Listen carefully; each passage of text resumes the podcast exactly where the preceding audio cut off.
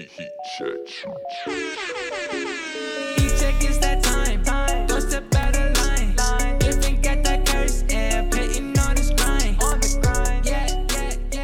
Welcome to another edition of Heat Check. It is Monday, February 15th. We hope you had a great weekend. We hope you had a great Valentine's Day. It's Peyton Gallaher and Gabe Swartz. Today, we are talking the latest NCAA release, the first release of the top 16 seeds on Saturday. Um, we had a great West Virginia Oklahoma game that went to double overtime. We had the Valley doubleheader, as I'm calling it, and just other observations from the weekend. We will also get into uh, disappointing teams, uh, the segment that everyone loves, pros and cons and of course scholarships and sanctions. But first, I want to start Peyton with the NCAA's release of the top 16 seeds. They did it on Saturday on CBS before um, Auburn and Kentucky got going. Region one: Gonzaga, Alabama, Oklahoma, Iowa. Region two, which first of all, they're they're just calling them Region one, two, three, and four. Um, I think people have discussed naming them after legendary coaches that have died this year, um, which is also a possibility. But at this point, they haven't indicated that they will do so. Um, region two, Baylor, Illinois, Tennessee, Texas. Region three, Ohio State, Villanova, Virginia, Texas Tech. Region four, Michigan, Houston, West Virginia, Missouri. Tennessee, Villanova, West Virginia, and Missouri all lost on Saturday. So at this point, the question I have is Did anything stand out to you? Um, and who deserves to be a top four seed that wasn't listed there? Oh, you're trying to bait me. You- You're definitely trying to bait me into saying Kansas should No. be. No, no, no, no. I think there's, I think there's, I think there's two other teams. I wrote down five teams as possibilities that I think uh, you could make cases for. I just want to see who you think. I mean, okay. For starters, also, hello, my name is Peyton Gallaher. My my Valentine is James Bouknight. But um, no. So I mean, I think that the clear one that you got to kind of evaluate is why are we so committed to Texas Tech at this point? Um, I would say that if there was a team that was missed, maybe it's Florida State's, but I, I really do think generally this is about right. I might have maybe jiggled the seating a little bit, but generally, I, th- I think this was spot on. Spot on. Okay, I, I I disagree. I think that, or at least I know that this is the first one. I know that four teams lost. So in theory, Missouri it was a four. They lost. They'll fall out. Um, West Virginia was a three. They'll drop a little bit. Villanova was a two. They'll drop, and Tennessee was a three. Tennessee, we'll talk about them later, but they get good shots. They just Well, yeah, I, I'm They- saying, yeah. what, what's the point? Like saying in post after this came out, it was wrong. Things are going to change. Yeah, teams lost, but when this came out, I do think it was correct. Okay, I don't necessarily think that the four seeds were correct. Okay, do I tell. think I think I went over last week why I think that um, resume wise, Kansas is better than Texas Tech. I would also say Florida State is better than Missouri. Um, the other three teams that I wrote down as like just to discuss Creighton, USC, and Wisconsin. If you go based on resume, if you go based on metrics, you go based on the fact that USC is a three loss Pac 12 team. That's a power six conference. Yeah. I think by the end I of the lost year, UConn, but sure. yeah, they lost to UConn. Okay. Feather in the cap of, of Danny Hurley, but also you like USC is good. That was a rightful quad one win for the Huskies and USC, especially if they avoid any dumb losses to like an Arizona State this Wednesday or Arizona on Saturday, they'd be 19 and 3. I think that they're just going to like move up. I mean, yeah, and, and USC keeps winning, and I think that that's a fair point. Like, I, I think Florida State and USC are the two teams that we're going to see potentially move in for a team like Tennessee that will likely move out. I mean, I think I, Tennessee at 11 was a little bit striking. I don't know what they garnered at that point to be ranked that highly, given some of the, the losses they had taken. Um, but with that said, I think that as we go through this process, it'll just get better and better and kind of reflect a more accurate depiction of what we'll see on Selection Sunday. If this seating is kind of what we we get, as my phone is going ballistic right now, so I'll put that on mute. Um, I think that maybe you know we see less of the pandering to some of the preseason expectation because that seems to be kind of where we were at. Teams that had higher preseason um, perspective and higher um, opinions preseason, those seem to be the teams that did a little bit better uh, in this early poll. And then, of course, you got teams like Alabama and Oklahoma who were crashing the party. And I, I think Oklahoma maybe was a little bit underseeded in this as well. Yeah, I think based on resume, Oklahoma would be the first team that I would move into the two line as Villanova loses. Um, the the issue, I know that we've talked a lot about, or at least mentioned that um, the seating doesn't have to be impacted nearly as much by the fact that travel matters or, or things to, to, those extent but you you do have to factor in avoiding conference matchups as early as possible. So they they had Iowa Illinois Ohio State and Michigan all in different regions which makes sense. Um, it probably jumbled the seating at least a little bit. Um, and I think that that's something that's interesting to note as we continue in because especially if I know Wisconsin loses to Michigan on Sunday, but if if Wisconsin moves their way in and then you have five Big Ten teams in the top 16, there's a decent chance you get to a spot where you have to have a one seed that's a Big Ten team and a four seed that's a Big Ten team, and that's a Sweet 16 matchup, something that they typically would try to avoid. Um, other notes just about the NCAA tournament in general before we get talking about the weekend. Um, Dan Gavitt said that the they're expecting to have some amount of fans, definitely for the Final Four, just because of how empty Lucas Oil Stadium would be. Um, that they think that they can spread people out. They might allow fans for the earlier rounds, the Sweet 16 and the Elite Eight and such. I, I don't know how much that favors anything. It just is something to potentially um, note did you have any final thoughts on uh on just the reveal and and what you're seeing from brackets and what you're interested in um as we are because i mean we're we're four weeks out from selection sunday so it's just i think that the thing i'm most intrigued to see it doesn't really matter um based on like it's it's not going to matter based on travel or anything. But Gonzaga versus Baylor for the number one overall seed, it will matter based on who they give for the two and the three seed in their regions. That's something to know. Yeah, absolutely. Um, I think that it was a little bit shocking that Gonzaga was still ahead of Baylor. I think that has a lot to do with Baylor being on pause right now. Like a lot to do with Baylor being on pause right now because Baylor's resume is better than Gonzaga's uh, in a lot of ways in terms of total depth. Now, given Gonzaga is second in the country in quadrant one wins, they've got seven. Um, nobody else aside from Ohio State, actually, who has eight, is uh, above that watermark of six. But like, also, Baylor has done a lot more recently, so I figured they would be the one seed. So that was a little bit surprising to me. But like you said, I think it's important who the two and three are in their respective regions. And if the tournament happened right now, Gonzaga would have to deal with Houston, who without Mills is not that scary a team as their two seed. And, and I think that they would be pretty happy with that as opposed to the seven being Alabama, who would be who Baylor potentially drew. And Baylor probably wouldn't be very excited to play Alabama. So, yeah, you make a good point.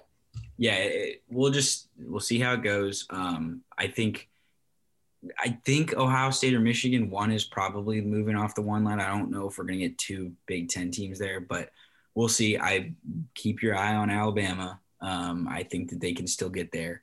Um, let's talk though about this weekend. We'll start with the double overtime game. We'll start with uh, the team that neither of us can really get right in game picks. Uh, West Virginia. They lose at home to Oklahoma. Um, it's the second win of the year for Oklahoma over West Virginia. It is, I think, the fifth ranked opponent that Oklahoma has beaten. Austin Reaves scores 28 points. He goes for nine rebounds, seven assists, just an NBA type stat line. Um, what were your takeaways from this Oklahoma win over a ranked opponent? And uh, where do we go from here? Well, Oklahoma just continues to get these kinds of wins. And as their resume inclines, you start to think of them more so in that two line discussion.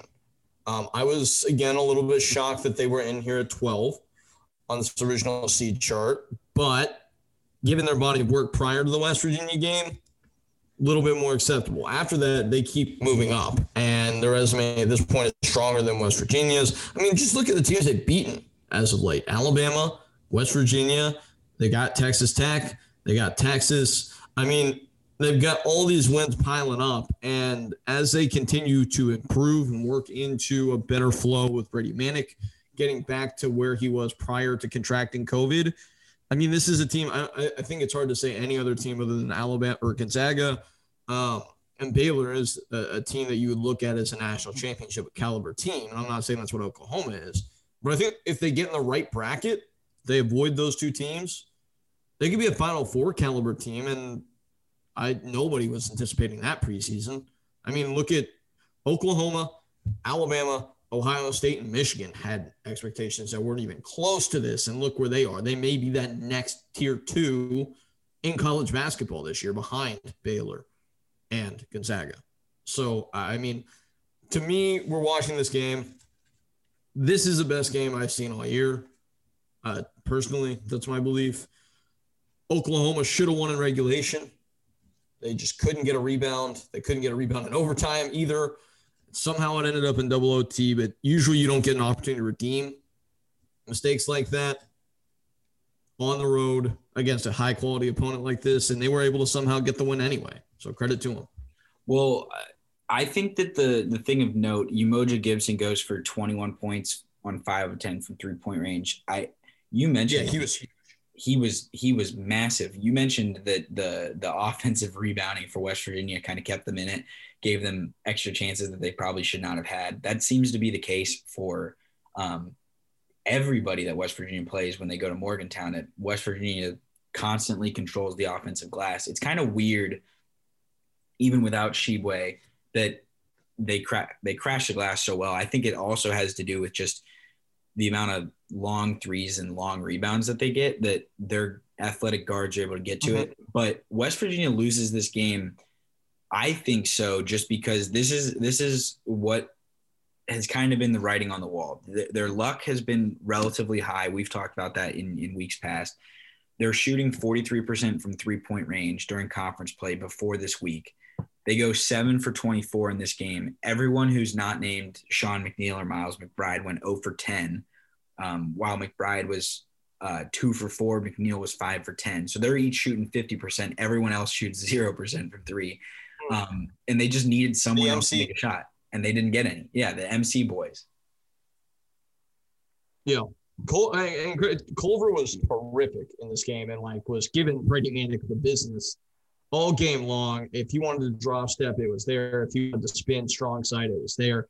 Anything he wanted, Brady Manek couldn't do anything to stop him. But I think it's also important to note that when we talk about West Virginia as a team, although not having Tshiebwe has opened up a lot for their offense. And Taz Sherman's been this dude at times. McNeil has been this dude at times. Um, they've had Culver and McBride at their highest level optimized all year long, pretty much. But sometimes they struggle to get that third dude to step up. Um, and even though McNeil made shots throughout this game, because it was a double overtime game, you probably need somebody else to reach double figures, and it just didn't happen for them. What were your thoughts um, as far as the last possession of the game? Because we talked about it a little bit on Saturday, and you seem to not love the taking the ball out of McBride's hands. Well, my thing, McBride's been their closer all year long, and that's been the right option for them all year long. You think about the, the late game shots that he's been able to hit consistently throughout league play. I think back to a similar situation against Texas Tech where they were able to outlast Mac McClung um, and the Red Raiders by giving the ball to McBride. McBride made big shots in overtime prior to this. So I think that Culver was dominating they had two inbounds, right? They had the one that got ripped away from Culver from underneath the baseline that they got very fortunate and rolled out of bounds off an Oklahoma player. So they got the ball back with about three seconds, right? I think trying to feed a high pass to Culver with a point blank look was the right move the first time around. I don't think you go back to the well twice, given they did get a decent look at a game. I think winning layup. Um, was the game winning or tying? It would have been a winning. Would have won it. It would have won it. Yeah. Um, they got a decent look. I just like the option better with three seconds. You've got enough time for McBride to get downhill and make a decision on whether he wants to lay a pass off, kick to the corner, or go for the lay in himself if he goes fast. I think that would have been the better option personally from where they were inbounding. But given you also know that Oklahoma's defense is going to be collapsing hard on McBride to make sure he doesn't get the ball at all. So I don't know. It wasn't my favorite in the world. I understand why they did it though, and it didn't yield a bad look. Yeah, I I don't I don't have any issue with it just because at that point McBride is already six for 19 from the field. He wasn't very efficient. Um, He's still your guy though. I, I I like him and I'm I'm still like good with it. I wouldn't have I also would not have been mad if they gave him the ball, but I can see how you think, you know, we can get one inside. Brady Manek's not the most elite post defender of all time. And mm-hmm. take your chance with that as a look.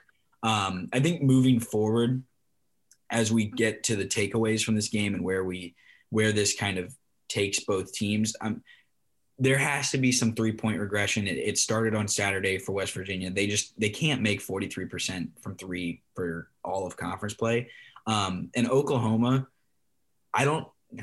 I don't know. Their their their metrics are not anything special, but if I'm guessing, I like if, if you're asking me to predict, I think they end up being a two seed because I think other people are going to continue to lose. And barring something weird with COVID happening, if they beat Texas tomorrow night on Tuesday in, in Norman, they close the year with Iowa State, Kansas State, two games against Oklahoma State, and maybe they reschedule a Baylor game that would be at in Oklahoma.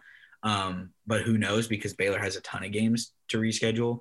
Um, I just don't see a lot of losses left on the schedule. And in fact, I see a couple like the Iowa State and the Kansas State games are both probably blowouts that really bye week. boost. It's a bye week. Yeah, exactly. Yeah. And they just boost what their um, margin of victory is, what their efficiency metrics are. Like everything, barring just some weird collapse, um, everything seems to be shaping up for them to be a two seed, which I think this is a better coaching job for Kruger than 2016 was. Yeah, I mean, he's working with less, right? he doesn't have a national player of the year caliber guy um, and Buddy Hield. And like even without Buddy, like there were other key contributing good pieces on that Oklahoma team that made it what it was. The fact that that team though had high preseason preseason expectation and this one had none, and he's been able to make this into a top ten team, I think speaks to him. Um, he's got to be a candidate for National Coach of the Year in a very very condensed and tough to read race because you've got your elite guys um, again, we talk about Baylor and Gonzaga on this podcast too much, but those two on teams that might go undefeated. You've got guys like Nate Oats and, and Kruger who have elevated teams way past expectation. And then you had Ohio State and Michigan who came into the year top 25, like back end, but not teams that people thought were going to be number one and two seeds most likely. So, I mean, my national coach of the year right now would be Juwan Howard if the season ended. Um, maybe I get caught up in the narrative if a team goes undefeated. Maybe I, I lean that way. But Lon Kruger deserves all the credit in the world, and there's a reason why he's that discussion. Yeah, for sure. So that's that's where West Virginia and Oklahoma are. Um, Oklahoma ends up right now sitting in second place in the Big 12. Third place is Kansas. I think fourth place is Texas. Um, West Virginia is still in the middle of the pack, but really it's just a jumble of teams after Baylor, and we really just cons- consistently keep flipping, jumping on different sides of the fences and figuring out who we like. Let's talk about a league that we don't give a ton of talk to, but this was kind of the weekend to really focus on it. We got two um, two editions of this. One was a 27 point blowout. The other one went to overtime. Saturday, Loyola beats Drake 81 54. They go on a 31 10 run in the second half. Sunday, absolute rock fight of a game 51 50 drake wins in overtime it was first one to 40 it was basically first one to 50 um, first one to 45 to get to OT. Um, Loyola led 42 33, I think, with nine minutes, eight minutes left, and, and gave up a 10 0 run, which allowed Drake back into it. Um, what are your, your weekend takeaways? I, I Saturday night, we were both kind of on the same page of Loyola is the tournament team here. Drake probably doesn't necessarily deserve it.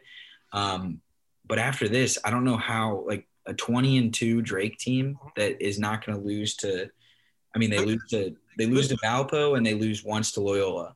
Right. If they get to the if they get to the Arch Madness final, what is that and they lose to Loyola again and that's Right. their third loss, are you good with them being a 12 seed? I think so. I think so. The bubbles week this year. Drake has played nobody.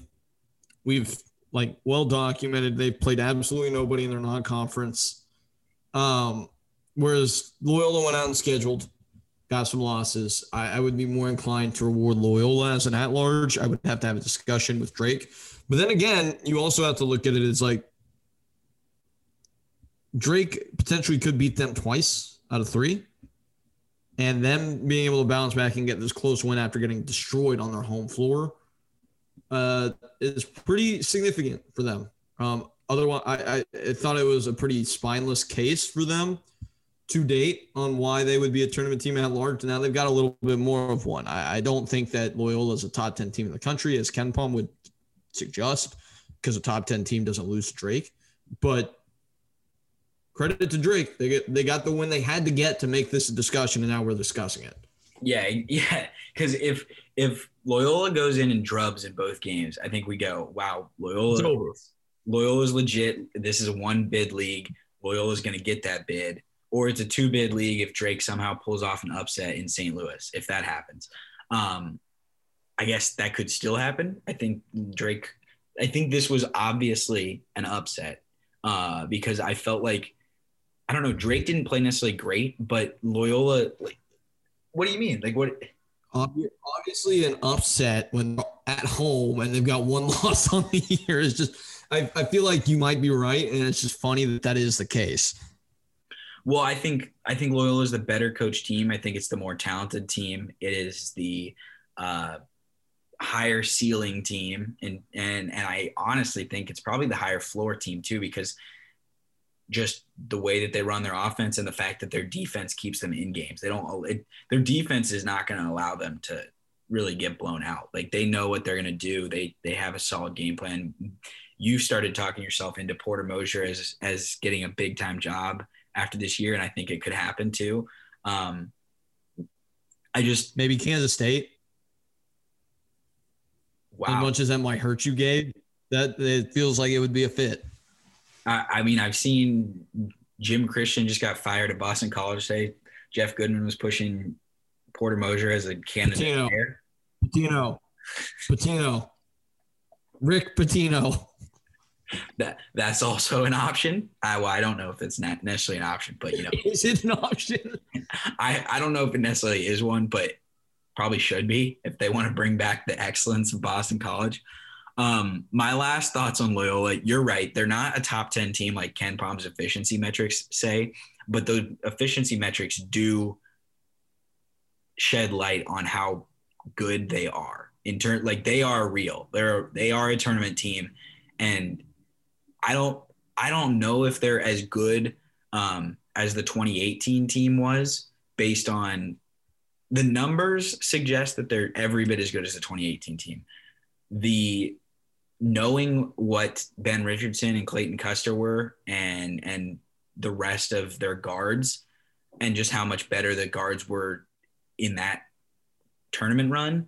Um, I would lean toward the 2018 team, but you can also see how just running the offense through the high post and through Cam Krutwig, like the leaps and bounds that he's made in the four years that he's been there, he Yeah, yeah, a great player. He's a great player.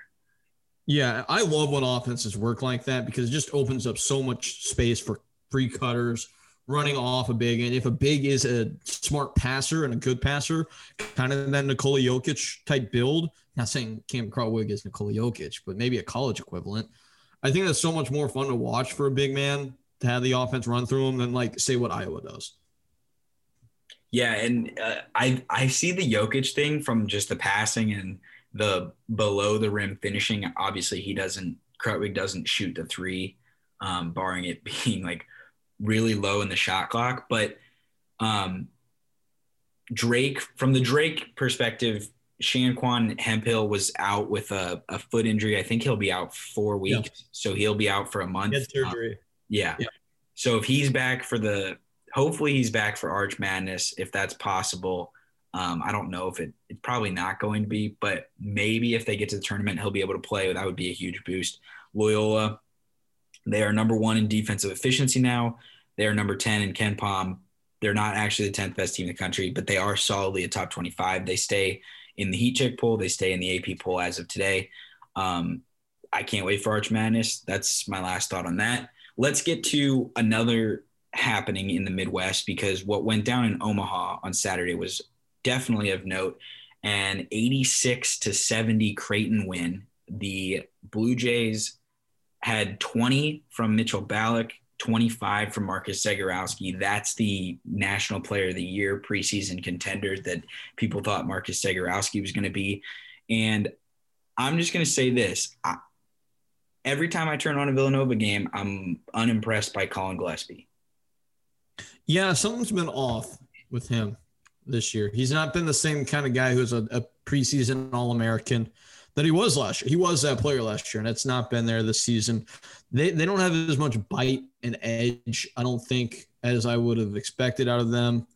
I don't know what's up. I mean, part of it is that yeah, Creighton, I think, was one of only three teams in the Jay Wright era to shoot the percentage they did against Villanova from deep in this game they were unconscious from three. They hit everything they took. Mitchell Ballock is not a player that normally gets 20. He makes a couple timely threes, but he, he if he gets 20, it means that they probably made at least five or six threes from him, right? That's what happened. Um, and uh, you're just not going to beat Creighton at home when they do that. Part of that's on Villanova's defense for sure. Part of that's on, on Jeremiah Robinson Earl, you know, not making some of those pick and pop threes that he normally does to kind of like rebut and cut the momentum down. Um, but, you know, Alex O'Connell was over there getting hype on the bench and it's over for you when, when AOC is vibing like that out there in Omaha. Well, there's something to be like Ballock is going to get his shots up. And when he goes 75% from three, you're kind of screwed. But also on the inside, Christian Bishop had double figures. He had upper teens in terms of points. And Villanova's defense, I think the, the surprising thing from how well coached they are offensively, typically they're also a solid defensive team. They are very, very average defensively because they are they're 90th in defensive efficiency. Seems like every game um, they're giving up 70 ish or 70 plus. Um, they just Right. don't necessarily get stops, and so UConn, a healthy UConn, um, a St. John's team when they get good production out of Posh Alexander, and this Creighton team, those are three teams that are equipped perfectly to kind of take advantage of Villanova's defense being spotty. And then when you couple that with JRE having eight points and Gillespie having eight points, then you're just not winning a road game in that situation. Yeah, there is not a center in this league that should be able to hold Jeremiah Robinson Earl to eight points. And I know that they were doubling him hard and making him pass out, beating with the pass, but like that just can't happen. He's too adept to score. He's too versatile as a scorer because you don't even have to feed him in the post to get him buckets. He can fade to the corner off off ball action and hit a three. He can pick and pop. There are things you can do.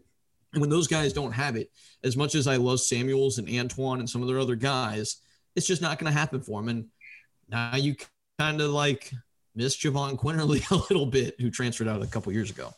Yeah, the the playmaking at the guard spot. I, I was saying this when we were watching the game on Saturday. Gillespie, when he's running the the Villanova special, the guard back down in the post. Yeah, the Kyle Lowry. Yeah. throw your, my butt into you and work you over. Yeah, the Kyle Lowry, happy Valentine's. The Ryan Arcidiacono, like that move. Yeah.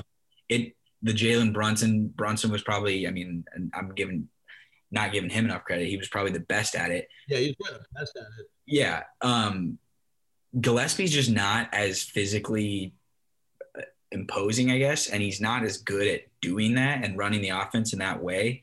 And I think that that kind of limits Villanova.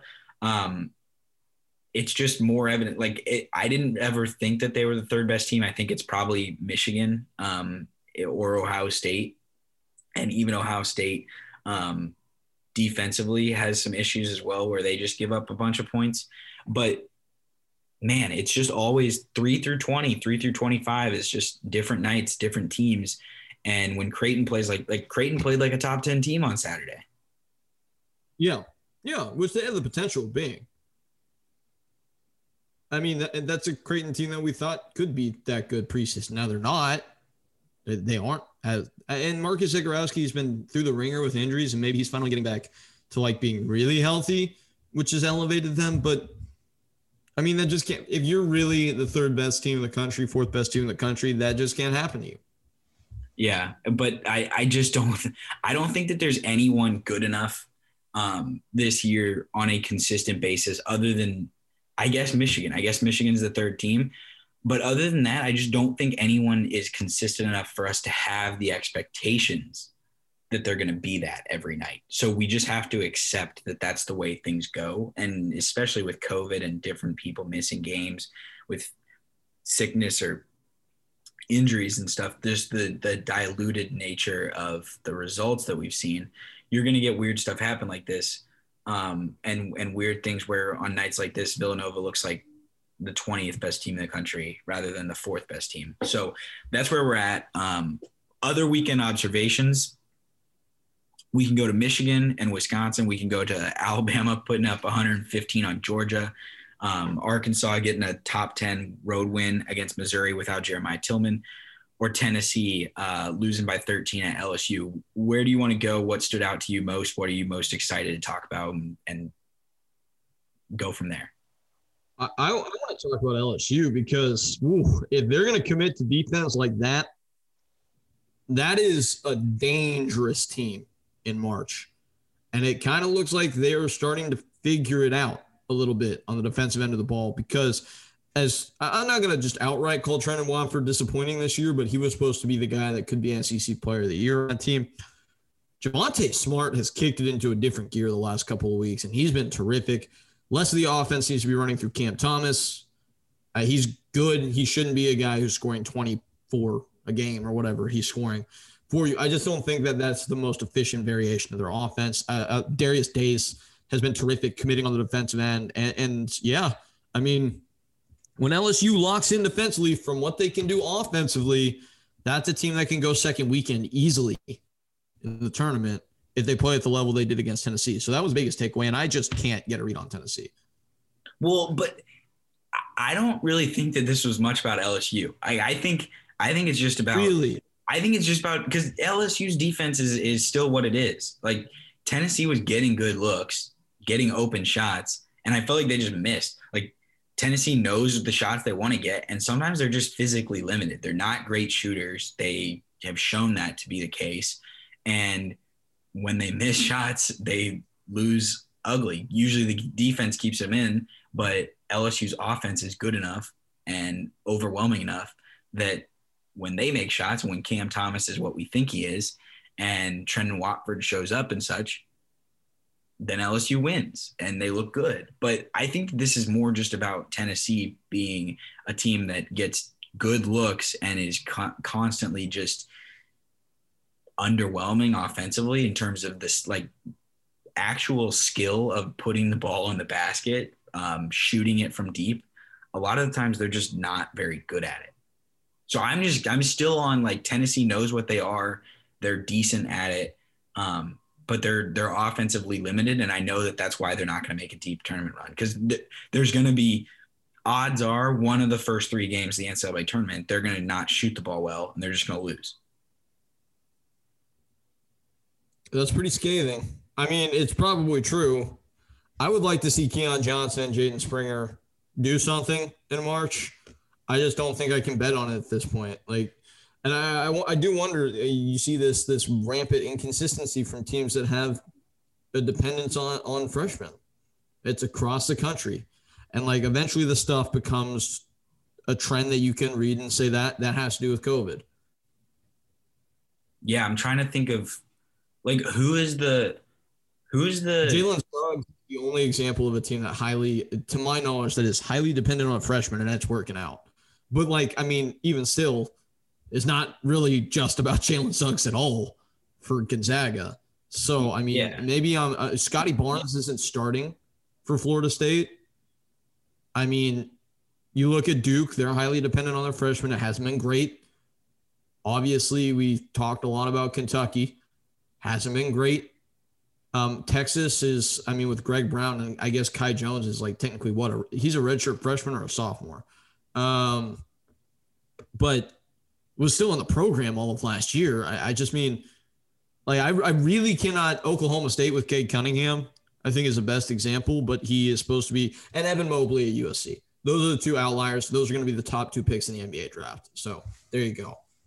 Yeah, if if it's not, I mean, it's a really good freshman class, but in terms of freshmen impacting winning, aside from Mobley and Suggs, because even Cade, like they, I think the Oklahoma State success part of it is their supporting guys are better than we thought they were going to be. It's not necessarily about Cade being like, because Cade, we thought he was going to put up like massive numbers. He hasn't put up the Trae Young stat line from or the the Michael Beasley stat line. He hasn't had to for them to Yeah. win. Yeah, but um, yeah, I don't the, the the freshman part and just the fact that Barnes. It's weird because you would think he'd figured out he's he figured it out when he had Kevin Durant. He figured it out when he had LaMarcus Aldridge at Texas. Those guys, it was never an issue. He always figures out his one and done guys and hasn't really figured it out at Tennessee. So that's something um, I I do want to talk about Michigan though because they Wait, can I make yeah real quick? Can I make one take real quick? Just because I thought about it. I have no, I've not done the statistical research to back this up. This is a take, Wake. I probably need to do a deep dive. I'll defend it more on the Wednesday show. Um, but on the Thursday show, I should say. But uh Evan Mobley contributes more to winning than Luka Garza. Don't at me. Should be the first team All American center, even if it was at the expense of Garza being on the team. Well, they both should make it. I think Timmy should be on over Garza. I'm You are just getting- a Luka hater. I'm kidding. Uh, he scored eight points against Michigan State, and like, I mean, I know they won by 30, but his statistics are starting to trend down a little bit, and they're not winning games. And I'm shaking my shoulders right now as I make this point because Luka Garza may not win Big Ten. As the guy that Jay Bilas said, Jared Butler may go to the national against Kansas earlier in the year. Jared Butler's going off. He's got 30. Bilas goes, man, or I think it was Shulman goes, man, Jared Butler could be there at the end for National Player of the Year. And yeah, Jay Bilas says, yeah, to clap for Luka Garza. And I just don't think it's that cut and dry. I would assume we'll make Catchman win Big Ten Player of the Year this year. That's on the table. We were always right about Iowa, and I'm going to pound my chest about this. Yeah, we were always right about Iowa. I'm good with that, but you're taking it like a step a step too far. I, I'm trust me, I'm rooting for this. I would love I would love to see the uh, the old ACC Juan Dixon situation and and have Ayo win Big Ten Player of the Year and and see Luka win National Player of the Year because it'd be funny. It would also be true just that Ayo has been Is Iowa number two for you right now, nationally? If Ohio. I maybe mean, we if- should talk about that. Like the last 10 points, getting the big win at Pinnacle Bank Arena. Well, that was almost a complete disaster on Friday night. And like losing, I mean, Nebraska turns around and beats Penn State on Sunday, but that was just, I mean, Illinois has avoided some stupid losses at times, in large part just because Ayo erases erases mistakes down the stretch. And and I mean, if you want to talk about disappointing freshmen, I guess the difference between Tennessee and Illinois and this is maybe a little stretch, is Tennessee's freshmen have been kind of underwhelming, and there's not like an overwhelming elite older guy to figure things out. Whereas I think Illinois, like Adam Miller, hasn't necessarily been what we thought he was going to be the first week of the season, and yet Ayo has just dominated enough that it it doesn't matter as much. Yeah, he's um, cool. And He's so unbelievable. yeah, I mean, I don't know. The the the first team All American list is going to be quite quite a debate, especially as you get like if you if you want to see Luka not make first team All American, it's not going to happen. It it's not going to happen. But Evan Mobley just not losing another game for USC and having them be a two or a three seed, if that could possibly happen, um, would be wild. But I want to talk about I want to talk about Michigan and Wisconsin. Um, everybody coming to the the praise of Michigan after they erased a 14 point deficit on Sunday to beat Wisconsin in Madison. I think it was it was impressive because we haven't seen a lot of teams come off the COVID pause and respond to adversity. We've seen a lot of teams get in the position that Michigan did, get down, and then just lose. You're like, yeah, you know what? It was our first game after COVID. We didn't play very well. It is what it is. They came back and erased the deficit. Wisconsin's offense, though, I think is just disappointing. And I saw this stat today. Brad Davison is shooting 24%, 23.8 exactly on two point attempts this year. That's the worst mark in the country for any player with more than 52 point attempts. No one else who qualifies is below 25%, and only five players in the country with 52 point shots or more are below 30%. So I think that's a perfect stat in terms of telling you why Wisconsin has underperformed other people's preseason expectations. Once again, this show was early on being right about Iowa. This show was early about being right on Wisconsin. Um, so I will pound the chest for the two of us. Um, mm. Wisconsin has been disappointing. I think that Sunday's loss was honestly more about Wisconsin being not great than it was about with Michigan overcoming anything, even though I do think Michigan's the clear third best team in the country. Yeah, I'm with you. I would be more emphatically with you if it weren't for this simple fact that teams coming off COVID pauses have been awful. They come back, they get a win in a tough environment. And additionally, additionally for them, they proved something that they hadn't necessarily proved all year because of the timing of their COVID pause and their conference schedule is that they could beat a quality opponent on the road. And they did that too. So, like for all the points that you just made, those are true. But for Michigan to come out and kind of prove some of their Achilles heels aren't as big of weaknesses, maybe as we thought they could be coming down the stretch after the pause, that was big for me. And that was the biggest thing kind of I took away from it. Also, I just love Chaundee Brown. Yeah, you do. yeah, that's my guy. That's my guy. Um, like him, him and Wagner make this Michigan team redeemable for me because Hunter Dickinson does a lot to make me hate them. I really like watching Isaiah Livers play, and and he made yeah. he made a big three in the second half um, to cut into that deficit. I just I, I can't get over how how monotonous Wisconsin's offense is, and just there's yeah. I don't think that there's any go get a bucket for me guys on that team, and it's a it's a problem. Trice is the closest thing. Trice is the closest thing, but when you have non-shooting guards like that's just not a thing that can really exist anymore for efficient offense in basketball in this day and age. You can't have a guard that can't really shoot the ball and isn't a threat to shoot the ball. It's just not something you can get away with. And as tough it is to say, like because Davison's been such a heartbeat for this team for so long, like his inability to put the ball in the basket is really hurting this team's offense right now. Yeah, and the defensive end can only account for so much. And I'm a huge proponent of how much defense matters in college basketball. But if you're asking me who I trust more to make a tournament run, honestly, Iowa, because I know that their their offense is going to show up every night, mm-hmm. every night, unless they play Indiana, unless they play Indiana. Um, then maybe Iowa's offense won't show up. But I also don't think I don't think Indiana will be there at any point of consequence um, against Iowa. Um, I, I, do have to note Alabama putting up 150. This is basically a mini just a sec segment, um, except for I'm heading it instead of you. Uh, Alabama putting up 115 points. Hold me to this. Uh, hold me to this. I, Alabama is definitely an Elite Eight team.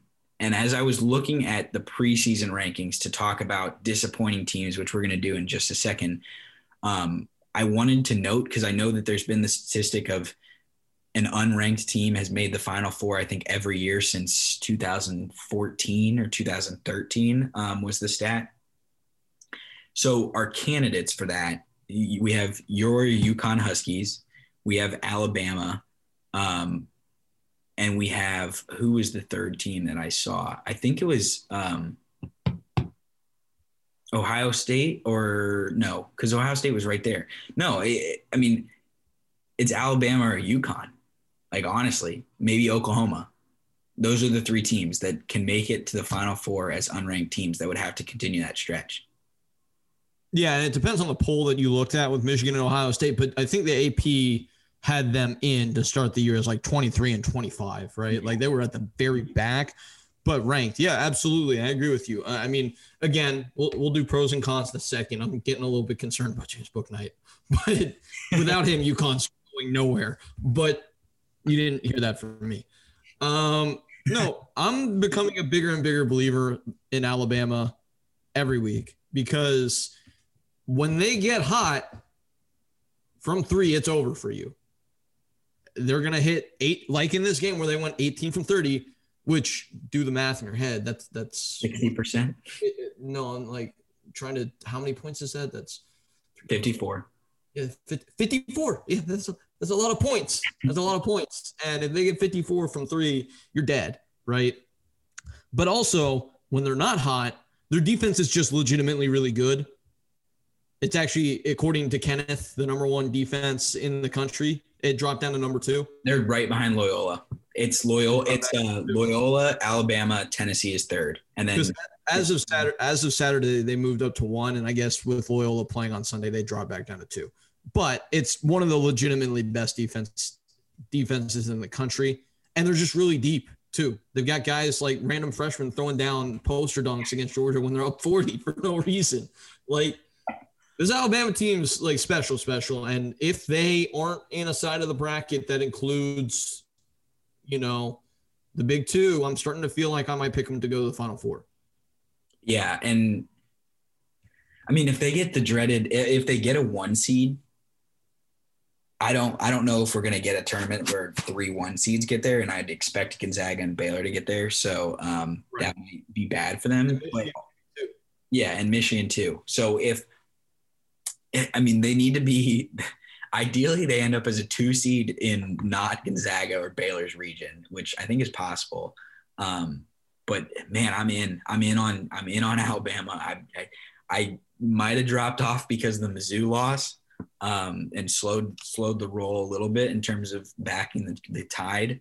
Um, but I, I love this team. Herb Jones and Josh Primo they're when they play well, Alabama plays well. John Petty Yeah. sometimes plays well and they don't play great. Sometimes um, Petty disappears, but if Herb Jones does not play well, he didn't against Mizzou. They have they have struggles. Um, they're really deep. Alabama is extremely deep, and they can get production like four for four shooting from three from Jahvon Quinerly on Saturday, and that helps. But it ultimately comes down to Herb Jones, in my opinion, and Josh Yeah. Josh Primo to a little bit of an extent. And I think that that's because those are the two NBA guys on that team, and those are the two Quinn- versatile. Quinerly's an NBA guy. Quinerly's an NBA guy. We'll see. What? His skill set is the most readily. I mean, I understand like why you're a little bit more kid gloves with him as a college player. I don't know how we have this great divide on this Alabama team where it's like I've got my guys and you have yours, and there's we just can't cheer for them in unison. But like Jahvon Quinerly as a driver, he is the most athletically gifted um, NBA skill set naturally, I think, on this team.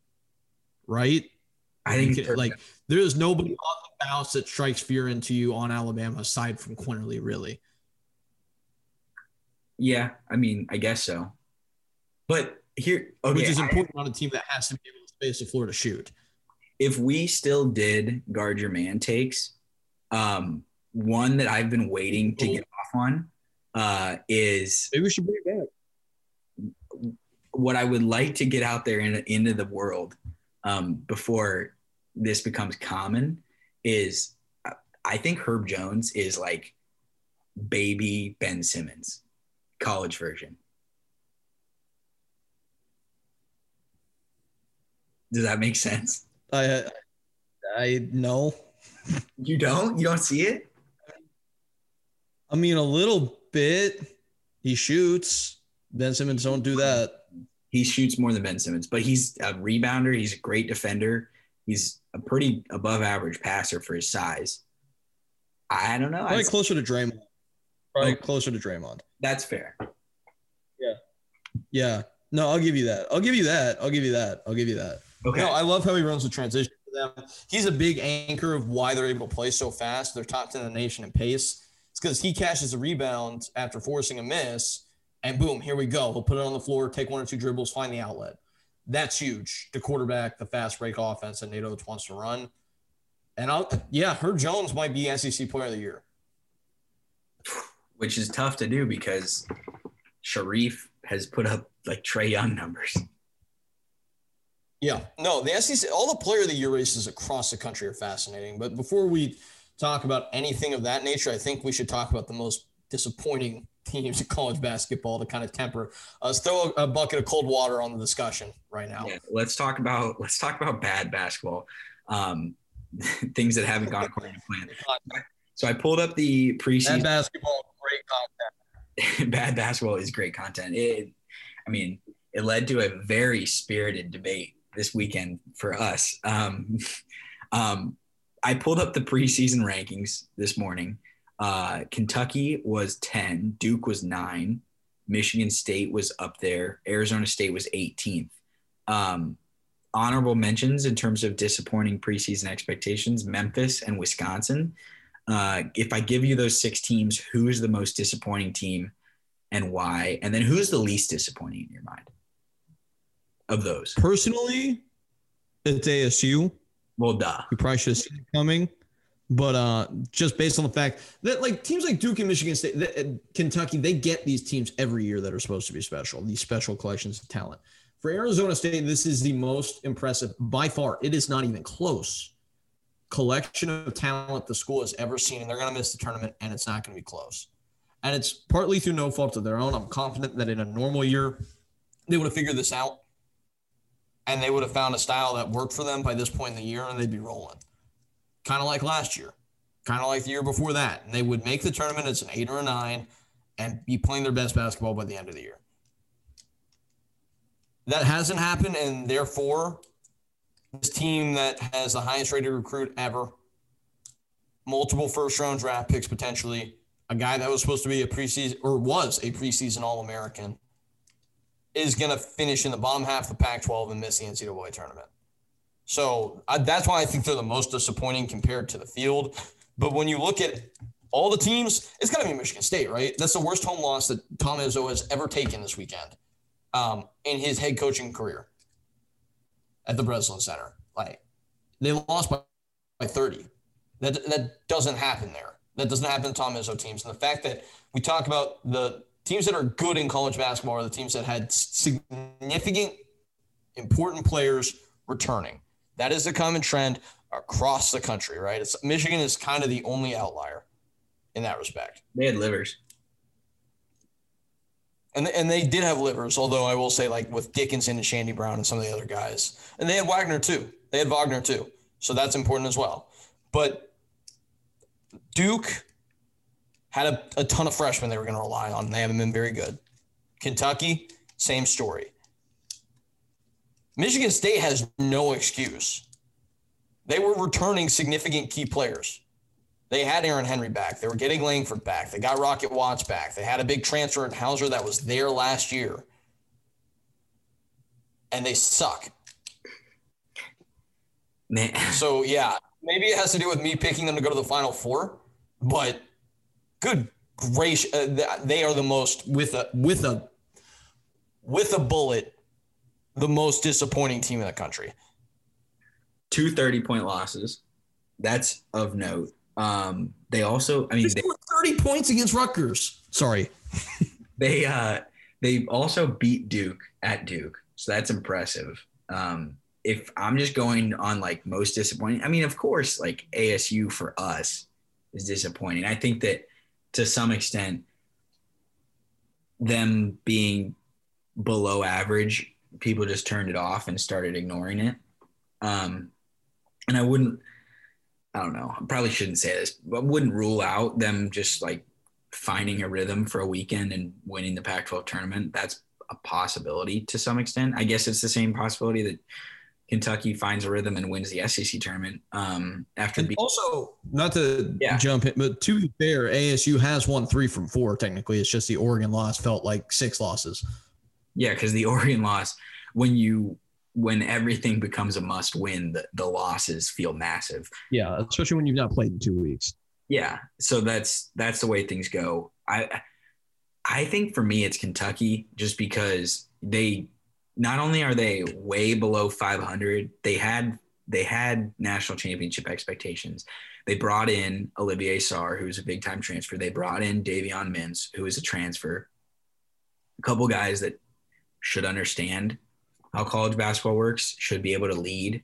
Clearly showed that they weren't leaders uh, when things went wrong and made um, other people speak for them. Um, and and then they don't have the up moment of like they don't have the Michigan State beating Duke moment. They don't have um, anything that they can really thump their chest about, and they have the worst. I mean, I don't know. I mean, Michigan State had the worst home loss for Izzo. Calipari had the worst home loss for him against Alabama. Self Self had his worst home in terms of margin. Well, I mean, I mean, we're looking at things like this with legendary coaches across the country. Self has his worst home loss as well at Kansas at the Phog, and then for the first time since the '90s, Coach K has lost four games at Cameron Indoor. And for these elite programs, I think you can't deny at this point that the loss of home court advantage has been significant. Yeah, because that's something that you earn over time. Like being good consistently gets consistent. Get yeah, it gets consistent fan base support and Yeah. allows you to win games when you're not at your best. And Duke has not been at their best most of the year, and, and they haven't gotten that support. They have literally no one in the building. I would say Kentucky has some people, Kansas has some people. Um, Kansas at times it's just been a lack of talent necessarily against like Kentucky or t- Texas and such, but Calipari, I think that there's been some super interesting coaching decisions of just like not playing Dontaie Allen and stuff, and those those I also hold against him. Um, if we're just going on the the grading scale of COVID, Michigan State's been impacted more than Kentucky. I, I just I just come back to Kentucky because they were a top ten team, national championship expectations. I know you picked Michigan State to go to the Final Four. Um, I just think Kentucky's more disappointing. Like they can they've had the same issues from start to finish. Michigan State has at least shown. Yeah, but my argument to that is that uh, Kentucky is improved though, and that's indiscriminable. From where they were at the beginning of the year, they're competing more. They can beat teams. Michigan State is a team full of vets that are just awful. Yeah, and I, I guess we we under undersold the value of Cassius Winston because Rocket Watts and Langford have just not been very good. Aaron Henry, where have you been? I mean, Kithier was back too. I just don't get. I do not understand how this team is bad, and I don't think people are talking about it enough. Like, why aren't we trying to figure this out? Like, this is Tom Izzo. He does not have bad teams. Yeah, they, I understand he's not five star talent, but there's not a team like this in the country that has this kind of capability, that has all these veteran dudes that has been this bad. I understand they've not been able to find a true point guard, but like with the caliber, NBA caliber talent on the wing with Henry and Langford, because those guys are guys that I thought coming into the year could have long NBA careers. The fact that they've got a dude who can just go get a bucket in the post and Hauser. They've got dominant athletic forces like Marble. And they've got like a guy like Rocket Watts that can just go blow up and get 20. I just don't get how they're this bad. I also think if we're if we're just going to talk about teams that have been below expectations, below expectations from like the first week of the season, and have are really a couple like lucky breaks away from being on the wrong side of the bubble. We have to talk about the fact that Archie Miller just consistently has Indiana in the like 10 11 seed discussion when he has a an All American candidate on his team, and consistently the guard play is just not good enough. It's just they just don't have enough sturdy guards um, to be good. And I don't know. I it, maybe not necessarily the most disappointing because it's not flagrantly outright bad, but based on what the expectations could be and what the ceiling for the team is, I mean, you see them beat Iowa twice. I think Indiana is also worth saying is just a disappointing team. Yeah, more so for you than for me because you were really bought in. I think that the the seed is pretty hot for good old Marshy at this point. Um, just just can't really happen in Indiana. They are close and competitive in a lot of games, unless I guess they're playing Ohio State, in which it's not particularly close. You get beat by twenty, but like they need to have more urgency right now than they do because they are going to miss the field again for the third straight year. What probably would be the fourth straight year at Indiana if they had actually had a tournament selection last year. Well, they're currently projected in by most bracketologists, which I I mean, don't get why. What's that Iowa win actually mean? Both well, of them. we probably devalue that a little bit. And and honestly, it once again hasn't been as quite outright flagrantly bad, but the Brad Davison point of just what Wisconsin was expected to be based on experience and what they have turned into being, um, that's been that's been something where I think it would be more disappointing for us if we hadn't expected it. So that's that's kind of the last thing I would go on that. Um, and then in, in terms of just let's let's move the disappointing team talk into this is disappointing just because we still consistently have not been able to see it. Um, James Bouknight consistently out. Let's talk some pros and cons. I mean, I was gonna just read some of these headlines because it doesn't sound like anybody knows what's going on with James Bouknight because I was told he was gonna be back quote imminently by the, the powers that be at UConn. But it's just like here's the top story when you search James Bouknight. Bouknight case shows why honesty is such a lonely word. because uh, Danny Hurley's saying one thing and then another. Um, the time frame is past that was initially speculated that he would be back from that uh, what is being said to be a hyperextension of his left non-shooting elbow. People are conjecturing that he still can't move um, in the, Hartford Courant. I don't know where this information came from, but shout out to the Hartford Courant because their columnist is saying that he can't move uh, his arm without a loss of range of motion and pain. At this point, who knows if he will come back? And if that's the case, UConn's going to be fighting it out to make the tournament. Um, so there are no pros, eh, only cons today, and sadness. No, there is a pro. They beat they beat Xavier. Okay, They I was, beat I was say, big win, quadrant one win, second best win of the year behind their win um, over uh, USC at the start of the year with Bouknight. So you got that, and I guess you, you still haven't lost Villanova. So there you go. I was gonna say I didn't. There's, It there's- honestly made me for, reading these headlines made me forget that there was hope and that they beat Xavier this week because if Bouknight doesn't play, just I don't know what I would do with myself. I mean, they hadn't won a quad one win, had a quad one win since the last week in November or first week of December. And then they get this one, and you just about all but skimmed over it. And I'm like, what? What are we doing here? Yeah, and Andre Jackson's a dog. Shout out to him. Shout out Tyler Polley, Gaffney.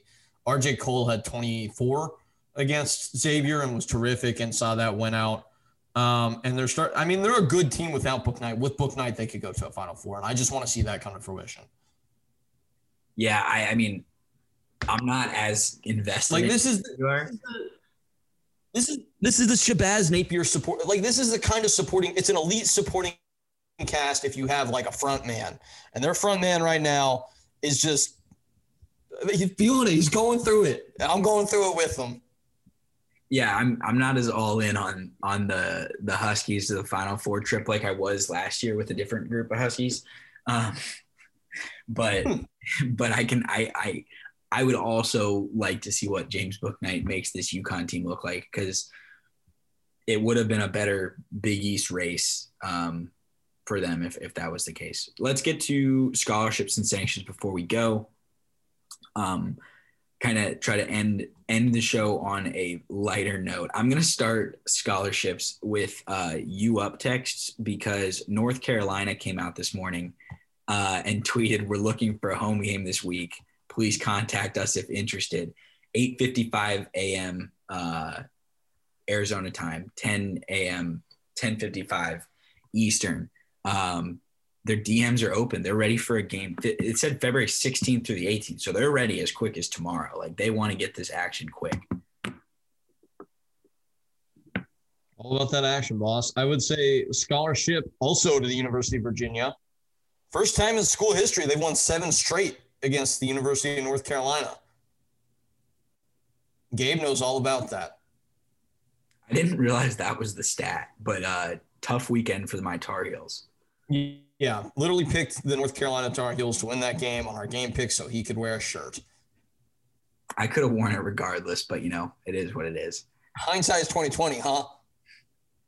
That's true.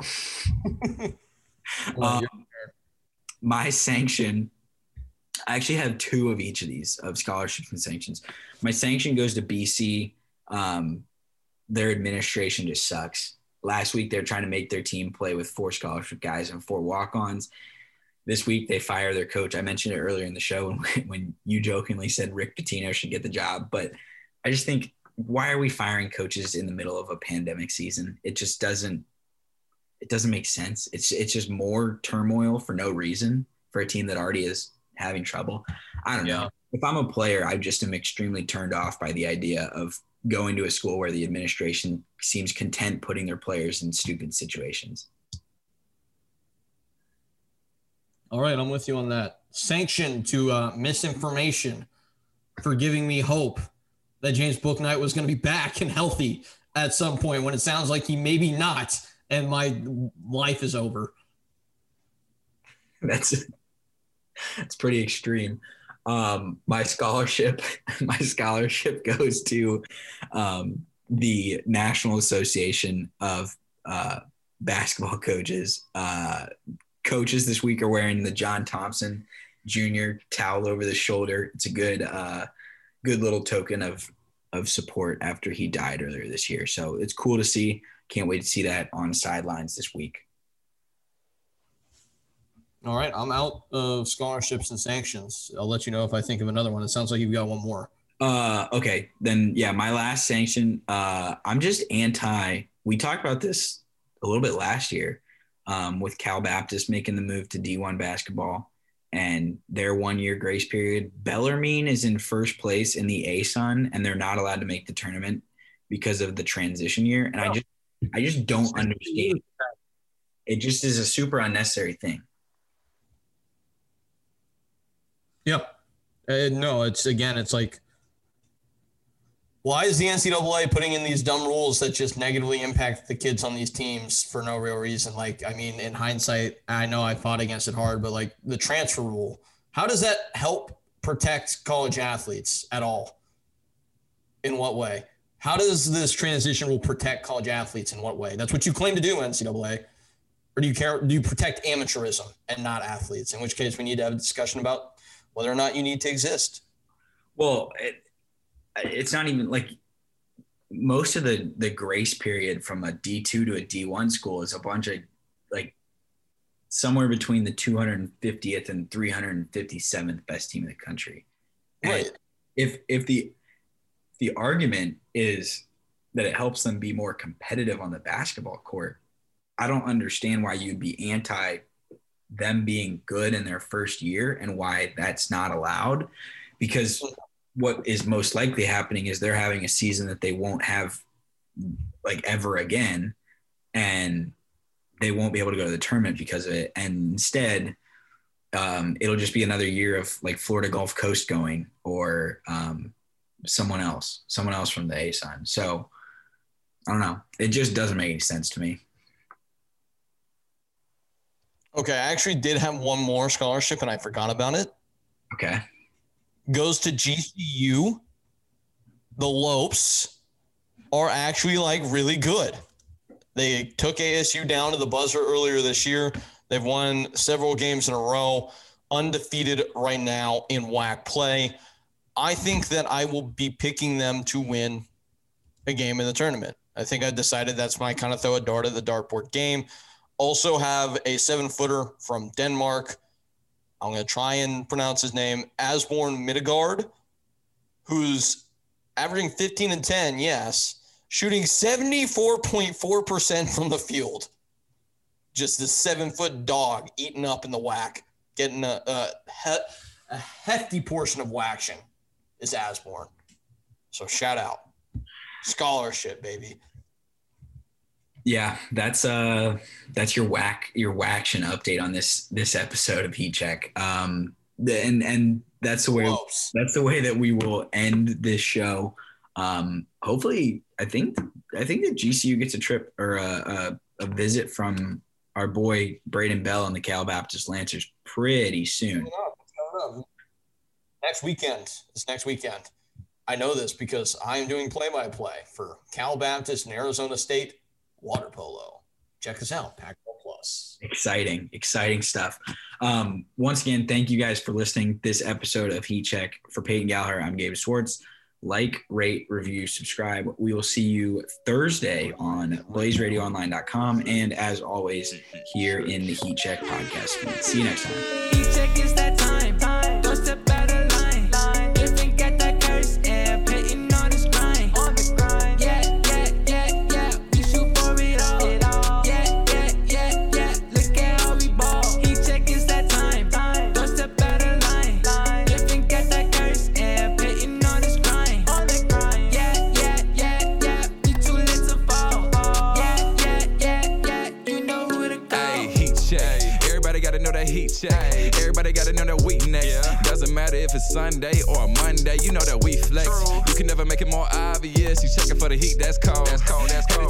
The top of the top of this. You can never reach these uh-huh. goals. in the booth and we spitting the truth. We inspire the youth and we get to the loot. You do what it does and we do what it do. We turn to the max and they got you on mute. Ooh, flow so high, so you know I had to run it back. Blazes the ball, then we running like a running back. Gabe brought chalk, so you know we having fun with that. Turn you into op, so you know we ain't no coming back. Now we done with that.